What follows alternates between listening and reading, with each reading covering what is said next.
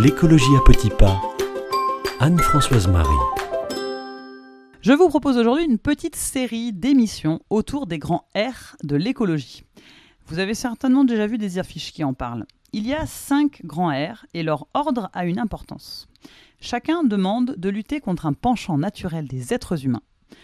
Et il y aura donc un autre R avec lequel il va falloir composer. C'est le R des résistances. Comme chaque changement d'habitude, il va nous falloir faire des efforts.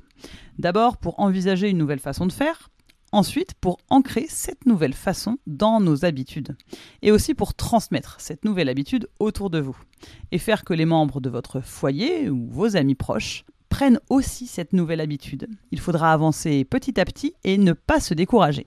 Alors, faisons un petit tour de nos 5 R. Le premier R, c'est refuser. C'est dire non à ce dont nous n'avons pas besoin. Se demander, à chaque achat, si cet achat est réellement utile. C'est le premier car un objet, l'objet qui pollue le moins, c'est celui qu'on ne fabrique pas. Et ça, ça marche aussi pour les voyages en avion, par exemple.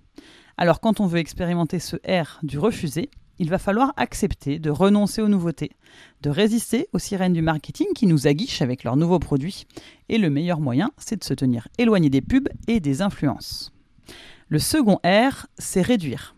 C'est n'acheter que les quantités nécessaires à nos besoins pour réduire notre consommation et le gaspillage qui en découle. Il se rapproche du R de refuser, mais peut-être sans être aussi radical. Pour accomplir ce R de réduire, il va falloir lutter contre la peur de manquer, le au cas où, le ça peut toujours servir. Ça nous permettra de nous désencombrer et aussi de libérer notre esprit. Le troisième R, c'est réutiliser. C'est éviter d'acheter du neuf et donc privilégier des achats d'occasion et penser à réparer ou à louer lorsque c'est possible. Vos amis pour ce R, ce sont les vides-greniers, les brocantes, les magasins de bricolage, qui vous aideront à réparer vos objets et à prolonger leur vie. Ça vous demandera de faire plus d'efforts que de remplacer un objet abîmé et de commander en trois clics sur Amazon, mais promis, ça vaut le coup. Le quatrième R, c'est rendre à la terre, ou rot en anglais. Ça veut dire composter les matières organiques, les épluchures de fruits, de légumes, nourrir les sols.